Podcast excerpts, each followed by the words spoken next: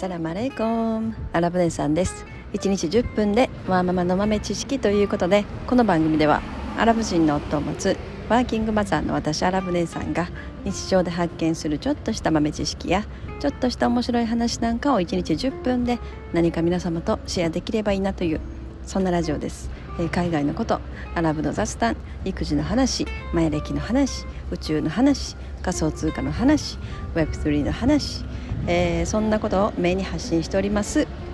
ということで、えー、先週からちょっと週が明けてもう週も半ばになってきましたね。いや金曜日か。もう週も終わり終わりですね。1週間。あそしたら前回の放送から1週間が経ちますけれども、えー、皆様いかがお過ごしでしょうか？もう毎日が暑暑いですね。ちょっと秋っぽさを感じてきたかなと思ってやっぱり暑いですね。でもなんかセミが全然鳴いてないですよね。今これ録音してるの夕方なんですけどセミ全然鳴いてないですね。暑すぎてもな暑すぎる時間帯やっぱ鳴かない。もうちょっと夕方5時6時ぐらいになると泣いてくるのかな、えー、皆様はいかがお過ごしでしょうか。もう夏休みもそろそろね。もう子供たちもあっという間の夏休みで。もうどっかお出かけされたりした、ね、お友達も結構いるみたいで、まあ、うちの子たちはどこにも行ってないので。もう毎日毎日のようにプールに行かされて。そんな夏休みを過ごしてましたけれども。まあなんかだいぶ泳ぎも上手になったんじゃないかなと思いますね。やっぱこういうあったかい夏のうちにねプールスイミングとかあの通える時に毎日のように通ってちょっとでも上達した方がいいと私は思うんですけどやっぱりなんかあの早いですよね。子供は泳ぎも覚えるのも。もうなんか私も昔スイミング通ってた時は、まあ、1年ぐらい1年か2年ぐらい通ったらもうかなり泳げるようになってましたね、まあ、大体やっぱ子供のうちに習うと結構早いですよね。でも日本は大体泳げる人の方が多いですよねやっぱり。それは何なんだろう。島国だからとかそれは関係ないのかな。どうどうなんですかね。なんか中東とかだとその泳ぐっていう文化がない。まあ砂漠だらけじゃなくて、まあ、オマーンとかあの海に面した、ね、中東諸国国もあるので別に海と縁がないってわけでもないんですよね。ただなんかうん。こう文化的にその泳ぐっていうことはあんまりないみたいですね。だから中東系の人はあんまり泳げない人多いですね。泳げない人の方が多い感じ。うん。なんかそんな話をうちのアラボットとしてました。うちのアラボットはまあアメリカで育ってるのでスイミングとか行ってたみたいですけどまあでもあんまり泳げないって言ってましたね。うん。だからなんかこうみんなで海とか行ってもうちょっとそういう溺溺れるようなことになった時にはもう自分が一番先に死ぬみたいな ことを言ってましたけど。まあでもね子供たちもちゃんと泳げるようになった方がね、そういう身の安全っていう面でもいいなと思いますね、まあ、でもプールで泳ぐのと海で泳ぐのとは全然違いますからね。プールで 100m でも 200m でも泳げてても海ではなんかなかなか泳げないっていう人いますよね。なんかやっぱ海は全然違う。やっぱり自然のなんだろうな怖さっていうのもやっぱりあるし私の父親はずっとサーフィンをするんですね。趣味で。で昔からそうなんですけど。なんだろうな。もうこの海のその自然の、まあ、毎日毎日違うわけじゃないですか。その海のエネルギーっていうのかな。もうそういうものにものすごくうちの父親は魅了されててずっとサーフィンをやってる。何なんですかね。なんかただその波乗りがどうとか楽しいとかいうよりもな何なんですかね？なんかものすごく惹かれるその魅力がこの海自然界のこの海に海と波にあるみたいなことを言ってましたね。はい今日は雑談が長すぎるんですけどえー、っと今日はですね何をあ何を喋ろうと思ったかな？あそうそう。あのプロセスに意味があるっていうそんな話をしたいなと思ってて。なんかまあこれまでの世界というかまあ今もそうですけど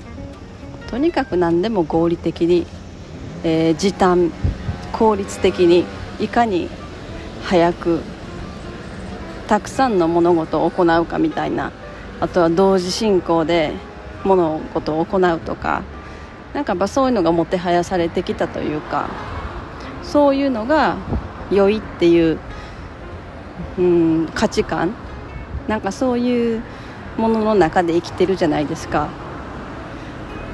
なんかそれはそれはやっぱ違うなって最近すごく思ってきてますね。私もすごく効率性とか合理性とかをすごく追求するタイプだったのでなんかとにかくこれをしながらこれをするとかもうその時間をいかにうまく使って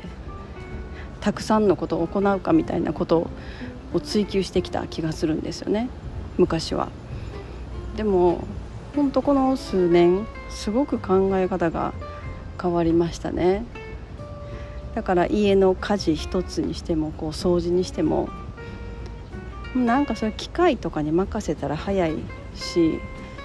まあ、料理とかでもねそのこう早くする方法は早く便利にする方法っていうのはたくさんあるわけじゃないですか。なんかそれをあえて時間をかけてなんかやるお米研ぐお米をね一つ研ぐにしてもなんかそこに時間をかけて丁寧にやるみたいななんかそこにすごく価値があるなと最近思ってきてますね。うん、だからまあなんか生活の毎日いろんな面倒くさい作業とか面倒くさいことがいっぱいあるじゃないですか。もうなんか自分の中では無駄に思える作業みたいななんか実はそこにそこに時間をかけてやることにこそなんか価値があってなんかそこがそれが豊かさなんだなって思ってきてます。最近はねなんかもう時計を見たくないんですよね。時計のない生活をしたい。まあでも子供たちね学校まだ始まったらそんなこと言ってられないんですけど、うん、なんか日本にいると特に時計を見る回数が増えるというか多い、うん、なんかそんな気がしますね。で絶対家の中に時計ってあるじゃないですか。日本の家って。なんかアメリカ住んでた時まあアメリカ住んでたって言ってもあのうちのアラボットの実家なので、まあ、中東、まあ、家の中はもう中東文化ですよね、まあ、住んでた時は時計がなかったんですよね。だからそれが普通なのかアメリカの他の一般家庭も知らないのでわからないんですけどでもアメリカ人もすごく時間にきっちりしてるからアメリカ人の一般家庭も時計があるのかな家に。日本人の家は絶対ありますよね時計が。壁掛け時計が絶対ありますよね。だからなんか時計がなかった生活をしてた時の方がすごい時間にゆとりがあったというか。もうなんか家の中の時計外そうかなとか考えてるんですけど。それはだそれはダメかな。もうもう朝朝学校遅れるっていうことになっちゃいますよね。もうなんかそれぐらい時計が必要ないなと思ってきてますね。うん。まあ今日はそんなプロセスに意味があるっていう話だったんですけどあなんかもう効率的とか時短とか合理性はもう追求するのはやめようと思いますね。まあでもどうしてもなんかそうせざるを得ない生活というか社会的にそうなってますもんねでもねこの枠組みがだからその自分の時間の流れで生きようとするともう完全に社会からはみ出してしまう。ねなんかそんな気がします。はい、えー、今日はそんな、えー、話でした。もうなんかもう最近ちょっと更新がゆっくりになってきてるんですけどなんかパッとあこれ喋らないとと思った時に撮るようにしてますので、えー、今後ともよろしくお願いします。はい。本日も皆様のちょっとした豆知識増えておりますでしょうか？あ雷が鳴ってきたな。ちょっとこれ早く帰らないとやばいかもしれないですね。はい。えー、では皆様本日も素敵な一日をお過ごしください。あれなんかいつも最後のメッセージとちょっと違うな。えー、本日も皆様のちょっとした豆知識増えておりますでしょうか？